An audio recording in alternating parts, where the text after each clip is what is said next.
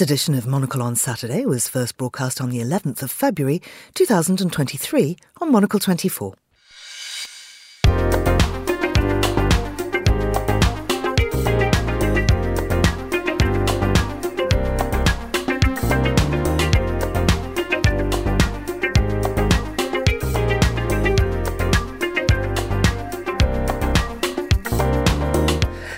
I'm Georgina Godwin, broadcasting to you live from Midori House here in London. This is Monocle on Saturday. Coming up, we'll have a look through the front pages with the journalist Simon Brooke. And. We learned all this from the entrancing saga of the Chinese spy balloon, prompting certain sectors of America's media and politics Exactly, if you're wondering, the ones you'd expect to go full chicken little. Andrew Muller gives us his take on the last seven days. That's all coming up here in the next 30 minutes. But first, here's the news.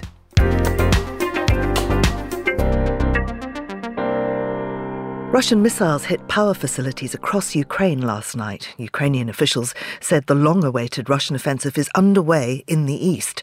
The White House said President Joe Biden will travel to Poland later this month to show support for Kiev ahead of the first anniversary of Russia's invasion on February the 24th and make clear additional security assistance and aid will be coming from the United States. In Turkey, rescue crews saved a 10 day old baby and his mother trapped in the ruins of a building on Friday and dug several people out from other sites, as President Tayyip Erdogan said authorities should have reacted faster to this week's huge earthquake. The confirmed death toll from the deadliest quake in the region in two decades stood at more than 23,700 across southern Turkey and northwest Syria four days after it hit. A US fighter jet has shot down an unidentified object flying high over Alaska, US officials said, less than a week after the military brought down a Chinese balloon that had flown across the United States. The latest craft was about the size of a small car, but it's not known who owns it and it's unclear where it began its flight. And Toronto Mayor John Tory resigned abruptly on Friday, shortly after the Toronto Star newspaper reported that he'd had an affair with a much younger staff member. Tory, 68, acknowledged the relationship in a statement announcing his departure, saying it had ended earlier this year and the employee had left City Hall. He apologised to his family and the people of Toronto and said he would work with city employees and the Deputy Mayor, Jennifer McKelvey, to ensure an orderly transition to a new administration. And that's your Monocle 24 News. Well, let's have a look at the day's papers now with Simon Brooke, who's a journalist and communications consultant. Simon, just picking up on that last story, he apologised to his family and to the people of Toronto. Nothing about the much younger woman who's, in fact, had to leave her job. Yeah, it's, it's always the way, isn't it, in these situations? So, um, yeah, the, the, the, and what's so awful about these, uh, when these things happen, is, of course, what's going to happen to her, really? She's going to spend the rest of her life with that kind of Monica Lewinsky moniker, isn't she, if you like, that, that she'll be known as the woman who had the affair with the, the yeah uh, the politician. Although Lewinsky's been amazing in her kind of reinvention of herself, as has Jennifer Arcuri, actually, the, the woman who had the pole dancing uh, apartment that had an affair with yeah. Boris Johnson. Yeah, it, well, it's interesting. Monica Lewinsky, in particular, you're right. She turned around the idea of the victim uh, the the person who is on the, the receiving end of it actually to, to campaign and really talk about these issues and stuff. And and as I say, I like the idea of somebody who might be seen as a victim turns themselves into a survivor to campaign and say, actually, I've got nothing to be ashamed of. Uh, you know, she was a younger woman uh, who who was in a position with a much older, more pow- well, the most powerful man in the world. yeah. Let's talk about victims and survivors because picking up on another story in our headlines, and of course it's one that's going to dominate the papers for weeks, if not months, or indeed years. It's the awful, awful tragedy in Turkey and Syria. Um, Elif Shafak is one of the biggest and best Turkish writers. She's mm. actually banned from Turkey. She doesn't mm. go there anymore. Mm. Uh, she believes her life would be in danger if she went mm. there. Uh, she's incredibly articulate and she's a beautiful writer. And she's written a wonderful piece in the FT about the earthquake and the response to it. She has, yes. I mean, uh, she begins the piece by talking about the fact that she was in Istanbul on uh, August the 17th, 1999, when the Izmit earthquake struck. Um, some 18,000 people died that night, she writes. Um, and uh, yeah, it's a, it's a really savage criticism of the Turkish government, of uh, the government of President Erdogan, pointing out that um, the authorities, as she said, gave fiery speeches about how there would be stricter building regulations. It's true that regulations were tightened, she writes, but it was all on paper, never fully implemented. It was all empty words. And uh, as I say, it's a savage criticism of President Erdogan's government. And I think it's interesting towards the end of obviously the earthquake struck on Monday, and there's still quite rightly huge focus on the, the rescue efforts, isn't there? And as you had in the, the headlines, there are some amazing, wonderful human stories of survival. But it's interesting how, as the de- in the last 24 hours or something, 48 hours, there's been more criticism of Erdogan and questions about corruption, about whether the uh, Turkish government is not providing enough support. You know, people on the ground pointing out that the international aid effort has been very effective. You know, those people are, are there providing support and dragging people out of the, the ruins, but the, the Turkish authorities themselves have not been so present. And as Elif Shafak writes uh, so movingly in this piece, you know, this this is these buildings were not built the way they should be. And, you know, that is very often due to sort of corruption. And, you know, she says that scientists and engineers who raised the alarm over this were accused of fear mongering. Well, so wrong. Mm, mm. Our own Hannah Lucinda Smith, who's our Istanbul correspondent, has been getting a front page splash almost every day in the Times this week. Uh, and she, of course, has been right at the border with Syria, looking at what's going on there. And the rescue efforts in Syria, of course, severely hampered by 12 years of, of terrible unrest and chaos, the fact that much of that territory is held by rebels uh, and, and very little help getting in there. It, it is absolutely tragic, isn't it? I mean, especially Aleppo, for instance, um, you know, one of the most beautiful historic cities in the world, uh, and yet it's destroyed because of the civil war in in Syria. And there's uh, there's also been reports as well this week of of children who whose whole lives have been lived through this civil war, who've never known peace, and now this latest thing is happening, and they're parents are having to explain this isn't men shooting and bombing us this time. It's the earth moving. So there is something really tragic about uh, an area of the, the world which has suffered so badly because of man made hatred and destruction. And now the natural world seems to be doing something as well. Uh, it's, it's so cruel to it. And, and as you say, the fact that uh, you know, the infrastructure is destroyed, the roads are destroyed, there are still uh, battles going on between the rebels and the government or whatever, and this is preventing that, that aid from getting through. So it just seems uh, really cruel somehow that a part of the world that suffered so, red, so much already should be suffering this way as well. Mm. But I mm. mean, as I say, Elif Shafak's piece is, is a real rallying call, I think, for perhaps the opposition leaders, certainly the international community, to say that not only is Erdogan a, a, a dictator in so many ways, we know he's put so many journalists in prison, which is terrible. But if he can't deliver, if his government is responsible for uh, buildings not being built the way they should, if he can't deliver the human aid that people need in this terrible situation, it does look like things are getting pretty bad for him. And many papers are picking up on the whole community aspect, the fact that entire communities are wiped out. Uh, an apartment block with you know 15 families in it, just three surviving, that kind of thing. And it just what does that do to the very fabric of, of, of of a town, of a village. It's it's so tragic. It really is. Yes, you, as you say, if you the whole community is destroyed, um, you know those networks. I mean, it will be just looking at the numbers, you can imagine it'll be those areas that were have been hit by the the earthquake. Everybody will know somebody who died, won't they? Do you know what I mean? There will not, there will hardly be a single family that is uh, that is intact, if you like. And I think all the other terrible thing that happens in these situations is uh, I'm just reading a book actually about the Holocaust, and uh, there you get the sort of survivor's guilt, and you know there will be people who wondered why why did I survive and my brother, my neighbour didn't. Somebody in the next room died and I'm still here. Uh, and so, yeah, as you said, this is a story that will go on for months and years ahead because of that sort of knock on effect, the emotional uh, effect of this terrible tragedy. So even when the physical wounds are healed and the buildings are built, and let us hope this time they're built to be earthquake proof, there will still be that kind of psychological impact going mm. on, weren't there? Yesterday on the Globalist, I spoke to the mayor of Tirana in Albania, and of course, he, that that uh, Tirana suffered a terrible earthquake two four years ago, and he was saying their priority was to get people rehomed and rehomed in the area so the kids could carry on going to school, so the communities could stay together, and that was his advice to Turkey was just make sure everybody has access to water, to to, to electricity, to food and clothing, uh, and keep them together because that's how you start to rebuild. Yeah. Um, if people want to know more about Elif Shafak, she really is the most extraordinary writer, or indeed Ahmet Altan, who is one of the journalists who was repeatedly arrested uh, by the Turkish authorities. Both of those interviews can be found in the archives of Meet the Writers. Uh, now, let's hear from Andrew Muller about what we learned this week.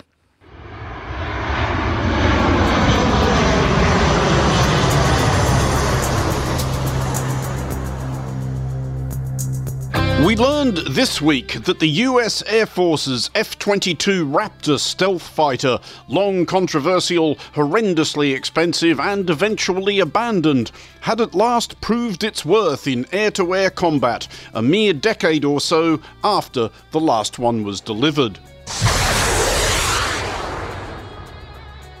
We learned via an engagement off the Carolina coast that the F 22 is more than a match in a cloudless sky for an undefended, slow moving target with a diameter of around 60 metres. Make no mistake about it. As we made clear last week, if China threatens our sovereignty, we will act to protect our country, and we did.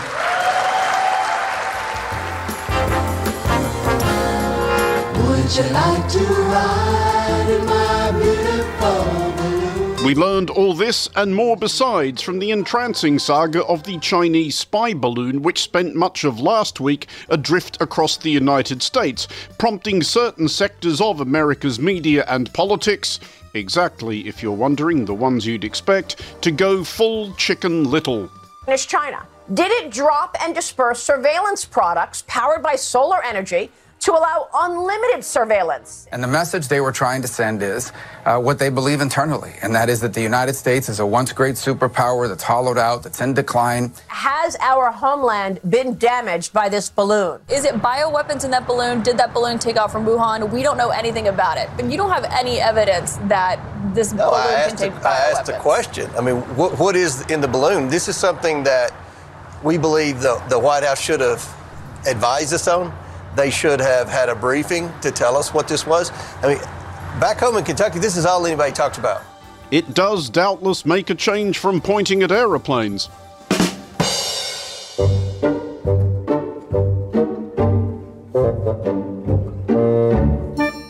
Did learn, however, that there actually were arguably grounds for an amount of prudent circumspection prior to scrambling some poor pilot who will spend the rest of his career being gigglingly addressed by the call sign dirigible. And we learned this from US Secretary of Transportation and lead character in a sappy film about an idealistic schoolteacher who turns a class of incorrigible teenage gangsters into chess grandmasters or something, Pete Buttigieg this thing was above American airspace in terms of where most of the uh, aircraft fly. And we have the most complicated national airspace in the world. This thing is larger, the, the, the metal equipment there is larger than a bus. When they did shoot it down, the debris field was about seven miles. We learned, however, that China's spy balloon was not the only bag of hot air operating in the service of a hostile foreign power. The Russian invasion of Ukraine was not unprovoked. We learned that Roger Waters, out of profoundly boring rock band Pink Floyd, had been invited by Russia to address a visibly bewildered UN Security Council on the subject of Russia's ongoing rampage in Ukraine, despite this making precisely as much sense as the UNSC being subjected to the views of Rick Wakeman on the peace process in Tigray, or Roger Daltrey on the ongoing upheavals in Peru, or really whichever 70s vintage musician you like on whatever current crisis you can name. Go on, give the wheel a spin. Mick Fleetwood on The Unrest in Haiti. Sure, why not?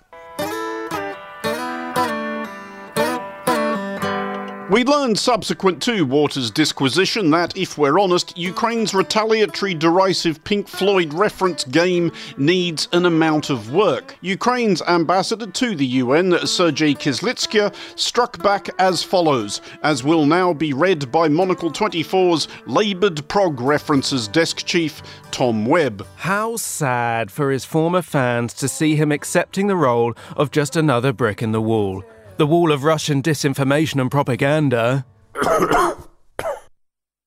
Well, quite. Wouldn't open with it, etc. Especially as Comfortably Dumb was right there, as were Wish You Weren't Here, Dark Side of the Goon, and At a Push, Whine On, you tedious foil hatted dingbat.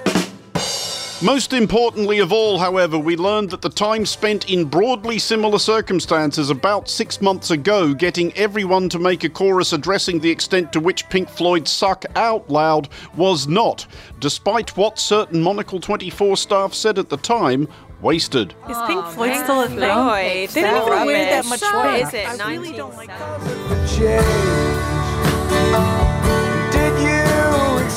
Righto.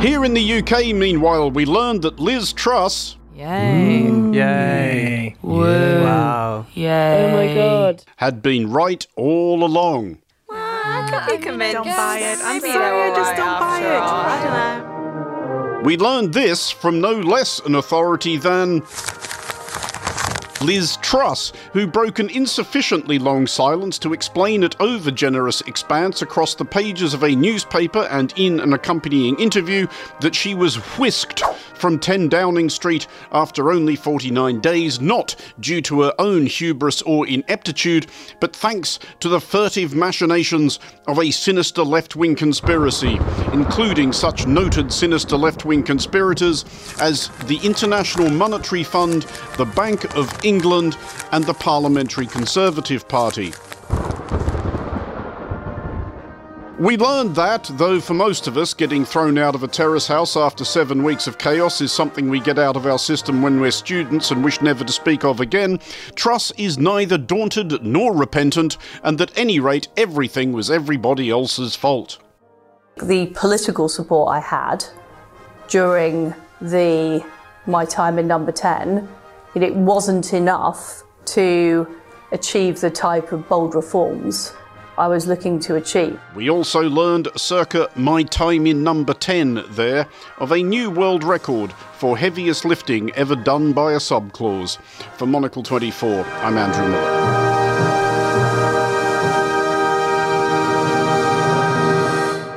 Thank you very much to Andrew.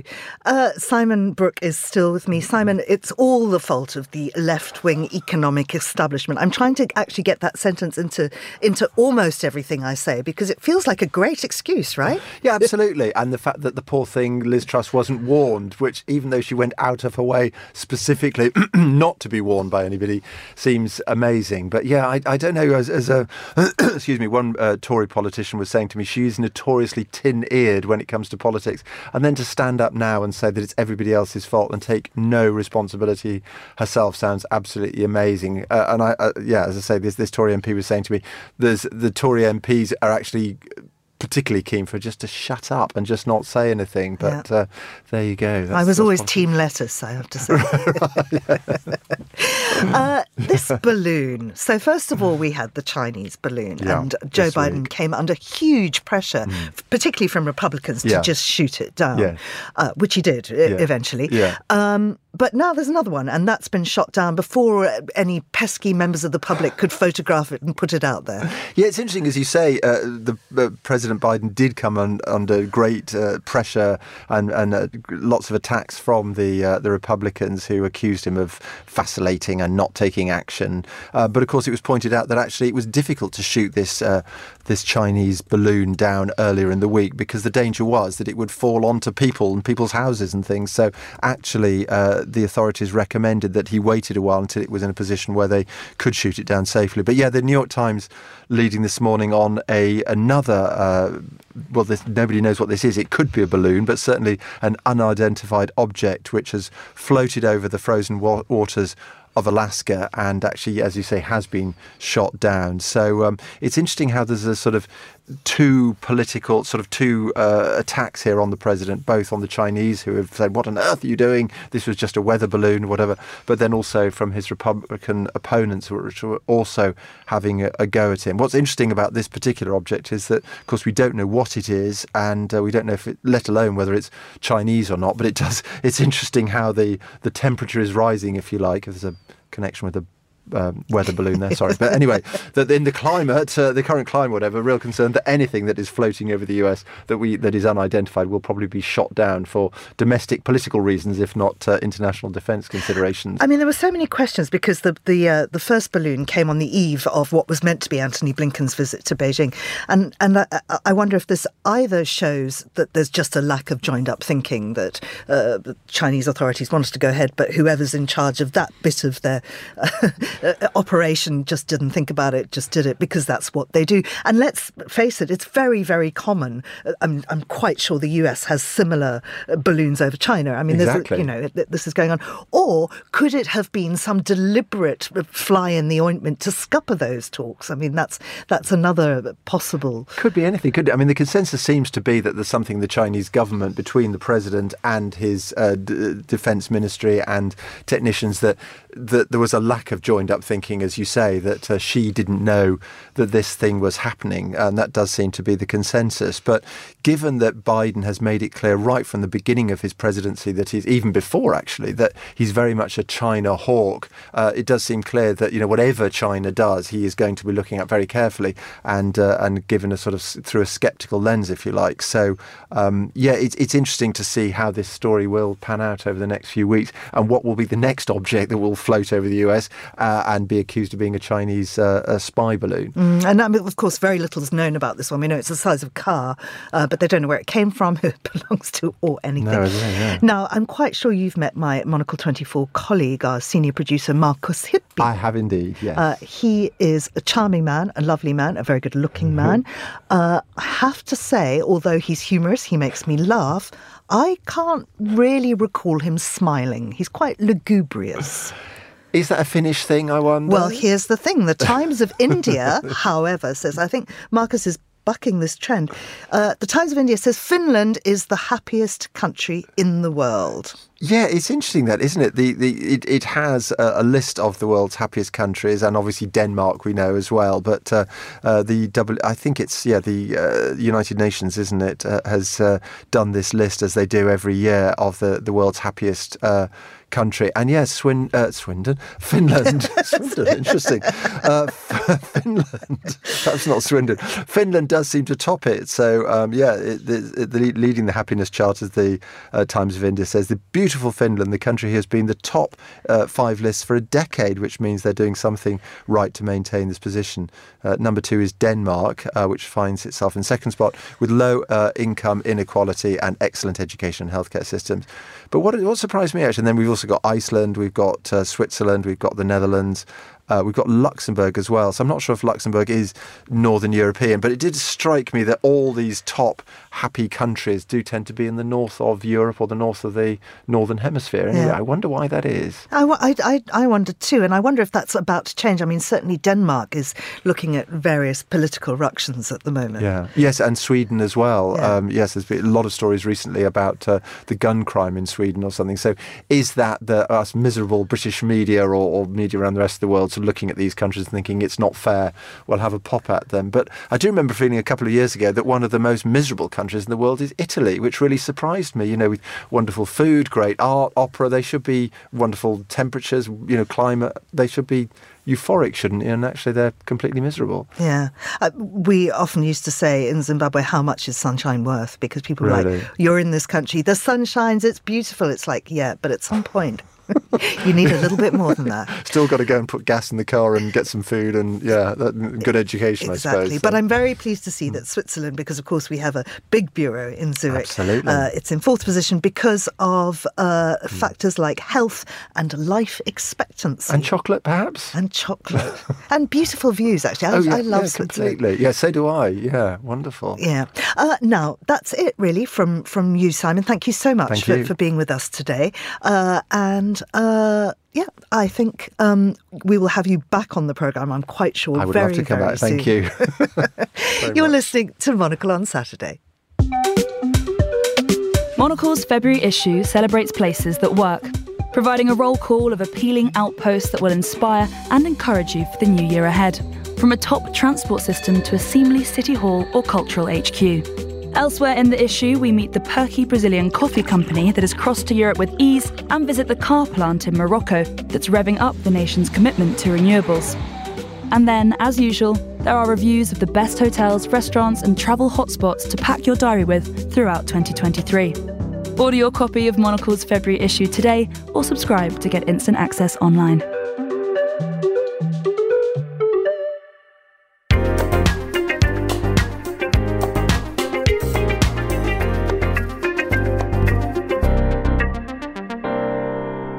The post Second World War abstract expressionist art movement is most commonly associated with American men, such as Jackson Pollock and Mark Rothko.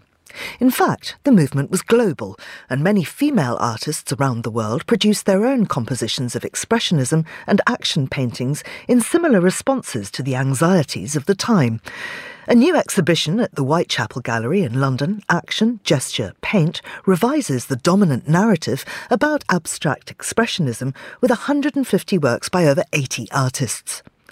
Monocle's Sophie Monaghan Coombs went along to meet curator Laura Smith, who began by describing some of her favourite pieces on show.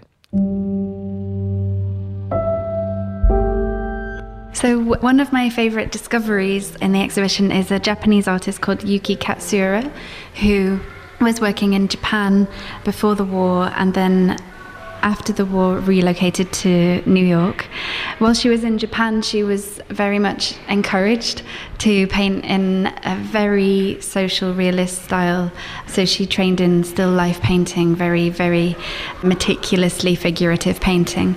And when she moved to New York, she fully embraced the scene of gestural abstraction and became close friends with a lot of the New York artists that are in the show, like Helen Frankenthaler and Lee Krasner.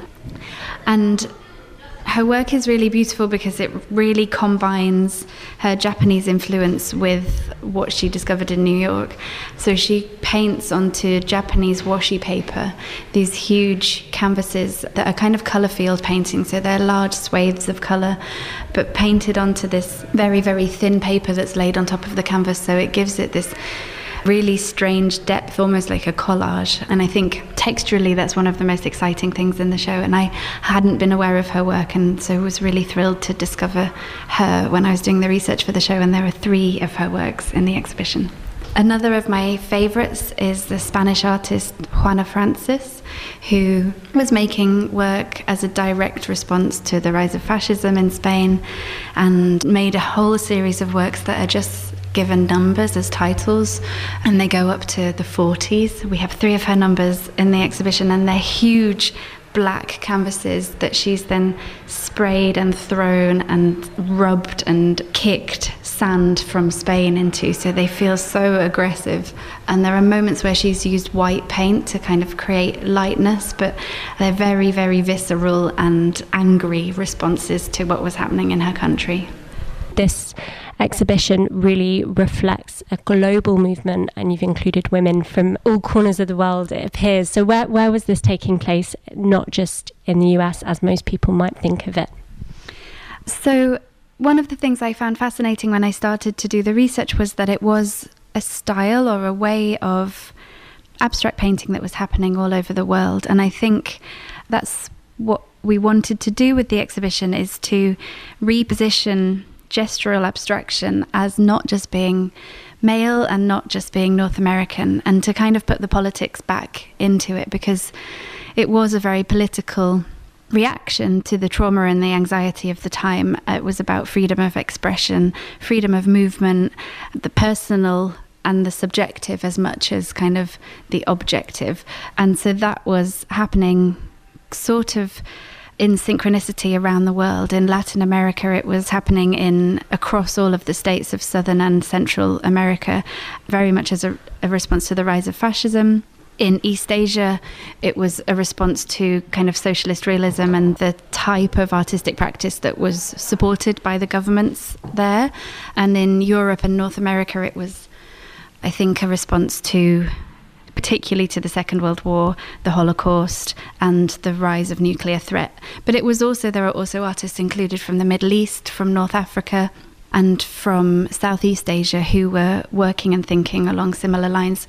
That's what we found really exciting is that all of these artists were making work in a very similar vein or work that resonated with each other's practices as this kind of liberated form of expression. Just picking up there on what makes these works similar stylistically, what is that? And I think what's particularly striking when you walk around the gallery is the use of texture on the canvases. Yeah, I think if it's okay to say, one of the things I was worried about was that the show would look very similar. But actually, when the works all arrived, stylistically they are the same. And as you say, there's this incredible use of texture. But we've separated the show into five themes that look at materiality and process or look at the use of symbolism and language or responses to nature and the environment. And once the works are separated into those sections, you can really see the differences with them as well. So, in the material and process section, we've included lots of artists who employ texture deliberately in their work and a lot of those artists are from Latin America, so they're from Venezuela, from Peru, from Argentina, and they are very deliberately using the earth of their nation in their in their work. So they put the sand or the soil or the clay from their country into the paint and create these very heavily textured, quite aggressive paintings that feel really like a rebellion against what was happening in their countries at the time. And elsewhere, the texture is as important, but it's more subtle or it's more, I guess, polite. So Helen Frankenthaler, famously North American artist, used staining. She created a technique using oil paints that would allow her to stain a canvas, so the work feels very light and ephemeral, and, and the paint feels like it's floating, which is a kind of great contrast to the much heavier works that have the sand and the clay and the earth in them.